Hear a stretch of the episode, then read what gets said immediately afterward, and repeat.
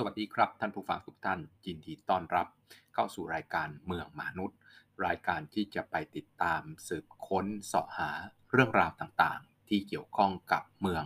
และวิถีชีวิตของคนเมืองมาเล่าสู่กันฟัง โดยกระผมนายมนุษย์หมาป่า วันนี้เป็น episode ที่ 32 แล้วนะครับเราจะพูดถึงเรื่องของตำแหน่งที่ตั้งของสถานีรถไฟระยะไกลนะครับ ไม่ใช่รถไฟในเมืองเนาะแล้วก็ กล่าวไปถึงที่ตั้งของหัวลำโพง และก็สถานีกลางบางซื่อว่าถูกต้องตามหลักการมากน้อยแค่ไหน เรามาดูกันก่อนว่าสถานีรถไฟระยะไกลเนี่ยมันมีบทบาทหน้าที่อะไรบ้าง หลักการของมันก็คือการเชื่อมเมืองใหญ่ ในประเทศเข้าด้วยกัน ก็คือเชื่อมเมืองหลวงกับเมืองสำคัญของภูมิภาคเข้าด้วยกันเป็นหลัก แล้วก็จะมีสถานีรายทางนะครับ ระหว่างที่สถานี ใหญ่ๆ ทั้งหลายก็จะมีสถานีเล็กนะครับ เข้าอำเภอเข้าตำบลต่างๆ ก็เป็นผลพลอยได้นะครับในการเข้าถึงพื้นที่ต่างๆ ตามไปด้วย เพราะฉะนั้นโดยหลักแล้วเนี่ยในบริเวณของเมืองใหญ่ก็จะต้องมีสถานีศูนย์กลางนะครับ หรือว่าสถานีหลักของรถไฟระยะไกล เพื่อจะเป็นการเชื่อมโยงระหว่างเมืองใหญ่ หรือเมืองหลักของประเทศกับพื้นที่อื่น ๆ ของประเทศนั่นเองนี่ถามว่า เราพูดถึงคำว่ามีสถานีรถไฟหลักอยู่ในเมืองหลวงหรือเมืองใหญ่ก็ตาม แล้วมันอยู่ตรงไหนของเมืองล่ะครับ หลักการโดยทั่วไปครับ เขาจะอยู่บริเวณชานเมือง ก็คือไม่เข้ามาบริเวณตรงกลางเมือง เพราะว่าการเข้ามาอยู่ในเขตตรงกลางเมืองนึกถึงรถไฟนะครับในสมัยก่อนก็มีควันในสมัยนี้ก็มีเขตทางนะครับ เสียงดัง นะครับมีเขตทางเขตความปลอดภัย แล้วก็มีเรื่องของอุปสรรคในการข้ามไปข้ามมา ทั้งคนทั้งรถนะครับก็มีปัญหาเราก็เคยมีโครงการโฮปเวลนะครับที่จะยกระดับรางรถไฟแล้วก็สถานีรถไฟไปอยู่บนชั้น 2 ในเขตกรุงเทพมหานครและปริมณฑลนะครับเพื่อที่จะแก้ปัญหาการต้องให้รถยนต์ส่วนตัวรอหยุดนะครับเพื่อให้รถไฟไปก่อนนะครับวิ่งบนรางต้องได้ไปก่อนเนี่ยก็ เลยมีตำแหน่งที่ตั้งปกติของเมืองเลยครับ อยู่ในตำแหน่งที่อยู่ตรงรอยต่อนะครับขอบของเมืองนะครับขอบของพื้นที่เมืองหลวงกับพื้นที่ชานเมือง อันนี้เรื่องปกติครับไม่วิ่งทะลุเข้ามาในเมือง แล้วในสมัยรัชกาลที่ 5 สถานีรถไฟหัวลำโพง ก็เลือกในตำแหน่งที่ถูกต้องตามหลักการ ก็คืออยู่ด้านนอกของ เขตเกาะรัตนโกสินทร์คือไม่ข้ามคลองพระดุงกรุงเกษมนะครับก็คือคลองพระดุงกรุงเกษมก็คือขอบเมืองนะครับขอบเกาะรัตขอบเกาะรัตนโกสินทร์นะครับคลองที่3นะครับคลองชั้นที่ 3 ที่ขุด เพราะฉะนั้นสถานีไฟหัวลำโพงจึงอยู่ในบริเวณที่อยู่ขอบคือไม่เข้ามาในเมืองนะครับแต่สามารถเชื่อมโยงกับเมืองได้เป็นอย่างดี และอยู่บริเวณที่เป็นจุดเปลี่ยนถ่ายคมนาคมหลากหลายประเภท หรือศัพท์เทคนิคเรียกว่า intermodal interchange hub ก็คือมีหลายยานพาหนะหลากหลายประเภทมาตัดกันตรงนี้ก็คือมีรถไฟนะครับรถไฟระยะไกลเนาะวิ่งมาที่สถานีรถไฟหัวลำโพงแล้วก็เชื่อมกับคลองพดุงกรุงเกษมนะครับก็มีการขนส่งทางน้ำแล้วก็เชื่อมกับถนนพระรามสี่นะครับหรือตัวของเอเส้นทางคมนาคมสายหลักที่เป็นเส้นรัศมีออกจากตัวเมืองนะครับไปสู่ชานเมือง ย่านถนนสี่สอนะครับ สีพยา สุรวงศ์สีลมแล้วก็สาทรซึ่งเป็นการจัดสรรที่ดินในยุคแรกในยุคนั้นเป็นการขยายเมืองออกไป เพราะฉะนั้นตำแหน่งที่ตั้ง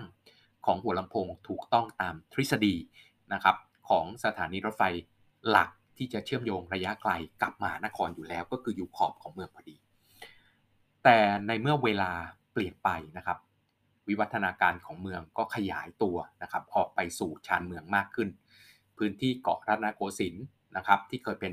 กรุงเทพอยู่แค่นั้นน่ะก็มีความเป็นกรุงเทพนะครับ มีความเป็นมหานครเนี่ยข้ามคลองพดุงกรุงเกษมออกมา ออกไปไกลเลยล่ะครับ ทีนี้ก็เป็นเรื่องปกติที่จะมองเห็นว่าโครงการตัวของสถานีไฟหัวลำโพงเนี่ยก็อาจจะไม่ได้อยู่ตำแหน่งที่มีประสิทธิภาพอีกต่อไป เพราะว่าการอยู่ตรงนั้นนะครับ เส้นทางรถไฟต่าง ที่วิ่งเข้ามาถึงตรงนั้นก็ก่อให้เกิดปัญหาจราจร เพราะเมืองเนี่ยข้ามคลองประดุงกรุงเกษมมาแล้วนั้นแนวของรถไฟที่วิ่งนะครับจากดอนเมืองเข้ามาเนี่ยเขาผ่านพื้นที่เมืองทั้งนั้นแหละเพราะฉะนั้นก็เลยมีโครงการนะครับแก้ปัญหาก่อนที่ผมเล่าให้ฟังเมื่อเมื่อสักครู่นี้ก็คือโฮปเวลล์นะครับก็จะยกระดับของสถานีแล้วก็รางรถไฟนะครับไปอยู่บนชั้น 2 หรืออยู่ในระดับลอยลอยฟ้าเพื่อให้รถไม่ต้องรอรถไฟนะครับสามารถเดินทาง นะโดยไม่ต้องรอรถไฟให้เขาผ่านไปก่อน แต่ว่าโครงการนี้ก็ไม่ประสบความสำเร็จนะครับ แล้วก็เป็นปัญหาอยู่จนถึงทุกวันนี้จนมาเปลี่ยนแปลงนะครับเป็นแนวของรถไฟสายสีแดงว่ามันก็มีอีกโครงการหนึ่งก็คือโครงการสถานีกลางบางซื่อโครงการสถานีกลางบางซื่อเนี่ยก็คือการจะต้องการที่จะย้ายนะครับสถานีรถไฟหัวลำโพงเนี่ยซึ่งเป็นสถานีรถไฟหลัก ไปมีสถานีรถไฟหลักแห่งใหม่นะครับ อยู่ที่สถานีกลางบางซื่อ ซึ่งตรงนี้ก็มีโครงการที่จะเชื่อมโยงกับนะครับระบบขนส่งมวลชนในเมืองนะครับ ก็คือรถใต้ดินหรือรถ MRT ที่เราเรียกกันทั่วไปเนี่ยนะครับ รถไฟฟ้าสายสีน้ำเงินนะครับ แล้วก็ยังเชื่อมต่อกับรถไฟฟ้าสายสีม่วงและอื่นก็เป็นเส้นทางคมนาคมนะครับ สายหลักของประเทศ แล้วก็กลายเป็น intermodal interchange hub แห่งใหม่ แล้วก็มีโครงการพัฒนาพื้นที่รอบสถานี นะครับเพื่อจะเป็นศูนย์กลางในเชิงของพาณิชยกรรม หรือเป็นศูนย์กลางรองนะครับแห่งใหม่ของภาคมหานคร ภายใต้ชื่อโครงการสูตรพลโยธิน แล้วมันก็มีโครงการที่จะย้ายไป ทีนี้มันก็เลยเป็น Talk of the Town เมื่อประมาณปีที่แล้วนะครับที่มีโครงการที่จะปรับปรุงสถานีรถไฟหัวลำโพง เพราะบอกว่าจะไม่เอารถไฟเข้ามาตรงนี้ละ จะไปหยุดที่สถานีกลางบางซื่อ ในเชิงของผังเมืองในหลักการมันก็ถูกต้องของมันนะครับ เพราะว่าการที่ให้รถไฟวิ่งทะลุเข้ามาในเขตเมืองนะครับเพราะว่าเมืองได้ทำการขยายข้ามคลองพดุงกรุงเกษมไปแล้วเนี่ยแนวตั้งแต่ดอนเมืองเข้ามาเนี่ยก็เป็นเขตเมืองหมดแล้ว จะเอารถไฟหนัก รถไฟทางไกลเข้ามาวิ่งในเมืองก็ผิดหลักการอยู่ เพราะว่าจะทำให้เกิดผลกระทบนะครับต่อการตั้งถิ่นฐานต่อการเดินทางต่างๆตามมา แต่ว่าการย้ายออกไปตรงนั้นเนี่ย ก็บอกว่าบางซื่อคือบริเวณที่มีความเหมาะสมก็มีความเหมาะสมของมันอยู่นะครับ แต่ว่าก่อนที่จะย้ายไปเนี่ย มันไม่ได้เกิดมันปัญหาอยู่จุดหนึ่งว่า ไม่ได้เตรียมการในการย้ายอย่างถูกต้องเหมาะสม อันนี้วิพากษ์กันตรงไปตรงมา เพราะว่าการย้ายสถานีนะครับ สถานีหลักจากหัวลำโพงออกไปตรงนั้นเนี่ยก็แปลว่า บริเวณข้างในเนี่ยจะเป็นพื้นที่เมืองที่ไม่ต้องเชื่อมโยง กับการขนส่งระยะไกลโดยตรง ดังนั้นในช่วงเวลาที่ผ่านมานะครับ ก่อนที่จะย้ายไปเนี่ยก็ควรจะไปเอาการพัฒนาต่างๆเนี่ยให้อยู่ใกล้สถานีกลางบางซื่อเข้าไว้นะครับ โครงการใหญ่ๆทั้งหลายก็ควรจะไปอยู่แถวนั้นแหละ เพื่อให้เชื่อมโยงกับการขนส่งระยะไกล และต่อไปจะมีรถไฟความเร็วสูงที่ถูกวางเอาไว้นานแล้วเนี่ยมาจบที่สถานีกลางบางซื่อเนี่ยเพื่อจะมีกิจการต่างๆ ที่รองรับการเชื่อมโยงระยะไกลคนจาก คนจากต่างจังหวัด คนจากสนามบินต่างๆ ที่จะเชื่อมสามสนามบินเนี่ยมาถึงสถานีกลางบางซื่อและเดินทางระยะใกล้ไปสู่จุดหมายปลายทางในบริเวณนั้น นอกจากศูนย์พหลโยธินแล้วก็ยังออกมาอยู่ข้างนอกได้บ้าง แต่ในช่วงเวลาที่ผ่านมาเนี่ยที่คิดมาตลอดว่าจะย้ายสถานีหัวลำโพงไปอยู่สถานีกลางบางซื่อเนี่ยดันปล่อยให้ถนนพระรามสี่ครับ เกิดการพัฒนาอย่างต่อเนื่อง และเป็นโครงการขนาดใหญ่ทั้งนั้นเลย เจ้าสัวทั้งหลายเนี่ยเล็งถนนพระรามสี่ และเกิดโครงการเมกะโปรเจกต์และเป็นโครงการคอมเพล็กซ์ขนาดใหญ่ทั้งนั้นเลยผมไล่ให้ฟังว่ามีอะไรบ้าง โครงการ 3 ย่านมิตรทาวนะครับ ถัดออกไปก็จะมีโครงการดุสิตเซ็นทรัลพาร์คนะครับ ที่รื้อโรงแรมดุสิตธานี แล้วก็พื้นที่รอบๆ อาคารโอลิมเปียเดิมในตลอดทั้งแปลงเนี่ยเพื่อจะพัฒนานะครับเป็นศูนย์การค้าเป็นสำนักงานเป็นโรงแรมนะครับ แล้วก็เป็นตัวของกิจการต่างๆ เป็นในรูปแบบของ complex ถัดออกไปนะครับ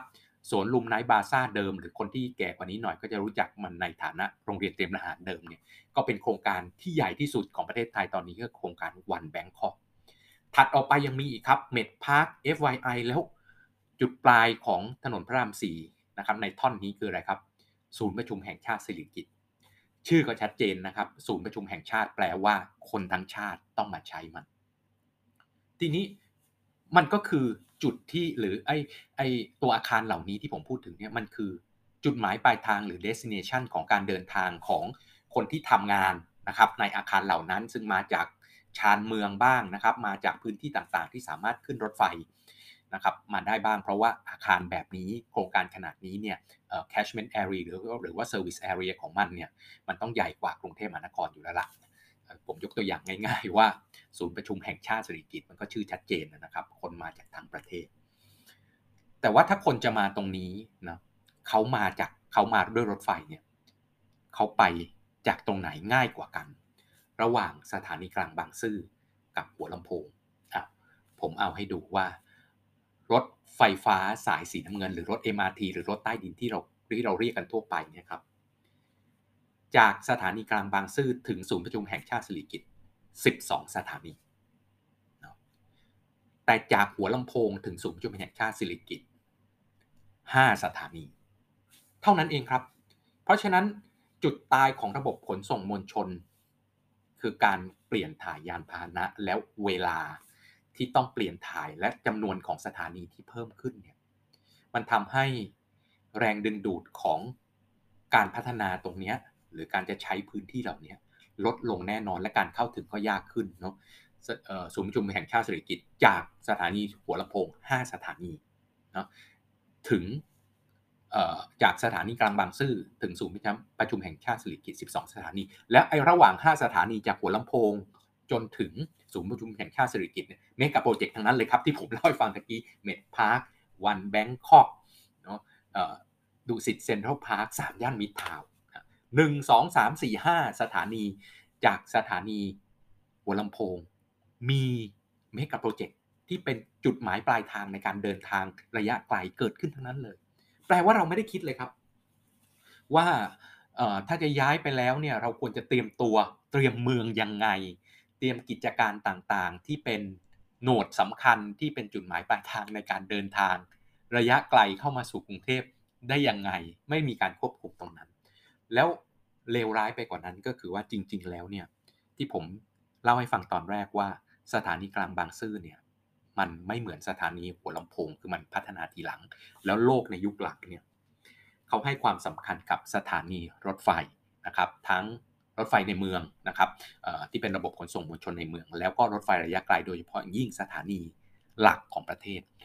ตามหลักการการพัฒนาพื้นที่ รอบสถานี หรือ transit oriented development ตอนทำหัวลำโพงยังไม่มีแนวคิดนี้ครับ เป็นแนวคิดว่านั่งรถไฟมาแล้วก็รีบเข้าเมืองนะยังสามารถที่จะเชื่อมโยงทั้งทางน้ำคลองประดุงกรุงเกษม ทางระบบถนนผ่านตัวของถนนพระรามสี่นะครับ ได้อย่างสะดวกรวดเร็วที่สุดก็ไม่ต้องมาทำอะไรที่ตัวของสถานีสถานีมีไว้สำหรับขนส่งนะครับทั้งคนและสินค้าเท่านั้น แต่ในยุคหลังเขาคิดถึงว่าการพัฒนากิจการในเชิงพาณิชย์ รอบสถานี เพื่อจะเอาการเข้าถึงนะครับ ความสามารถหรือเรื่องของประสิทธิภาพในการเข้าถึงทางรางที่มีประสิทธิภาพสูงนะครับ สามารถขนส่งได้ในระยะไกล ในเวลาที่สั้นและมีความประหยัดในตัวต้นทุนมากกว่ารถยนต์ส่วนตัวเนี่ยมาเป็นแรงดึงดูดในการดึงดูดเอาพาณิชยกรรม และการพัฒนาขนาดใหญ่เนี่ยมาอยู่รอบสถานี ดังนั้น โครงการสถานีกลางบางซื่อจึงมาพร้อมกับโครงการศูนย์พหลโยธิน หลาย ๆ ท่านอาจจะเคยเห็นรูปภาพนะครับ ภาพที่เป็นรูปของทัศนียภาพของพื้นที่ตรงนี้ก็มีอาคารขนาดใหญ่นะครับสำนักงงานและตึกสูงต่างๆ มากมาย รวมถึงที่อยู่อาศัยรวมถึงพื้นที่สีเขียวด้วย ก็เป็นคอมเพล็กซ์ขนาดใหญ่ แต่ว่าในช่วงเวลาที่ผ่านมา พื้นที่ที่เคยถูกวางไว้เป็นศูนย์บุญโยธิน ถูกพัฒนาไปอย่างอื่นอย่างถาวรหมดละ เช่นมีศาลครอบครัวนะครับ อยู่บริเวณนั้น มีศูนย์ซ่อมบำรุงของการรถไฟอยู่ในบริเวณนั้นทำให้ไอโครงการที่จะทำให้พื้นที่รอบสถานี เป็นพาณิชยกรรมกลายเป็น sub center หรือศูนย์กลางรองแห่งใหม่ ที่มีความสามารถในการเข้าถึงระยะไกลที่ดีแบ่งเบาภาระจากสีลม สาทรถนนอโศกไปได้บ้างเนี่ยก็หายไปแล้วแรงดึงดูดตรงนั้นก็หายไปใครจะมาอยากสร้างศูนย์การค้าอาคารสำนักงาน ศูนย์ประชุมขนาดใหญ่อยู่ข้างศูนย์ซ่อมบำรุงของรถไฟ แล้วอยู่ใกล้ศาลบ้างละ่ะ เพราะฉะนั้นสิ่งที่เกิดขึ้นก็คือว่าการย้ายสถานีไม่ได้ผิดครับ มันย้ายไปตามพลวัตของเมืองนะเมืองขยายไปตำแหน่งของสถานี ก็จะต้องอยู่ในตำแหน่งที่อยู่ชานเมืองชานเมืองขยายออกไปเรื่อยๆมันก็ต้องย้ายตามไปเนาะแต่ว่าการพัฒนาอย่างอื่นๆ ที่มันควรจะถูกเตรียมตัวเพราะโครงการนี้ไม่ได้ หลับตากระพริบแล้วเกิดขึ้นเลยครับ สถานีกลางบางซื่อเนี่ยมีมานานแล้วล่ะ แนวรถไฟก็มาตรงนี้อะไรมาหมดสถานีกลางบางซื่อเดิมชื่อชุมทางบางซื่อซะด้วยซ้ำมีมาตั้งนานแล้ว แต่ว่าเราไม่ได้วางแผนในการพัฒนาองค์ประกอบสนับสนุนหรือองค์ประกอบที่จะใช้ประโยชน์ของการมีสถานีที่มีการเข้าถึงอย่างมีประสิทธิภาพสูง รองรับและเตรียมตัวเพื่อจะเชิดชู ใช้ประโยชน์จากการมีสถานีอย่างเต็มประสิทธิภาพแต่อย่างใด แล้วมันไม่ใช่แค่ใช้ไม่เต็มประสิทธิภาพเท่านั้นนะครับ มันทำให้การพัฒนาต่างๆเนี่ยไม่สามารถที่จะเดินได้อย่างเต็มที่ด้วย ต้องคิดดูสิครับว่าตอนนี้ถ้าถามว่าอยากย้ายทั้งหมดไปที่รถไฟทั้งหมดไปที่สถานีกลางมาซื่อแล้วไม่ใช้หัวลำโพงให้ก็เกิดคำถามอย่างที่ผมยกตัวอย่างให้ท่านฟังว่าเฮ้ยจุดหมายปลายทางเนี่ยมันอยู่ไม่เกิน 5 สถานี ด้วยรถ MRT จากสถานีหัวลำโพงแต่ 12 12 สถานีจนจากสถานีกลางบางซื่อถึงศูนย์ประชุมแห่งชาติสิริกิตแล้วไกลกว่านั้นมาวันแบงคอกมาดูสิเซ็นทรัลพาร์คมาสามย่านมิตรทาวเนี่ยยิ่ง 13 14 15 สถานีมาถึงสีลมก็ 14 สถานี แบบนี้คุณปล่อยให้เกิดการพัฒนา ตรงนี้ โดยสอดคล้องกับการมีสถานีกลางบางซื่อเป็นจุดหมายปลายทางของรถไฟระยะไกล การพัฒนาเกิดขึ้นแล้วปลายทางต่างๆ เกิดขึ้นแล้วแล้วคุณปล่อยให้มันเกิดขึ้น แล้ววันหนึ่งคุณบอกว่าไอ้องค์ประกอบสำคัญที่ทำให้คนเดินทางสะดวก ประหยัดเงินแล้วก็รวดเร็วเนี่ย คุณจะเอามันออกมันไปซะอย่างนั้น คนก็ประท้วง เพราะว่าเราไม่ได้เตรียมการมาอย่างถูกต้อง ดังนั้นบทเรียนของเรื่องนี้ก็คือตำแหน่งของโครงสร้างพื้นฐานสำคัญโหนดสำคัญ ไม่ใช่แค่ตำแหน่ง ที่ถูกต้องในเชิงหลักการเพียงอย่างเดียว แต่มันมาพร้อมเพื่อนของมัน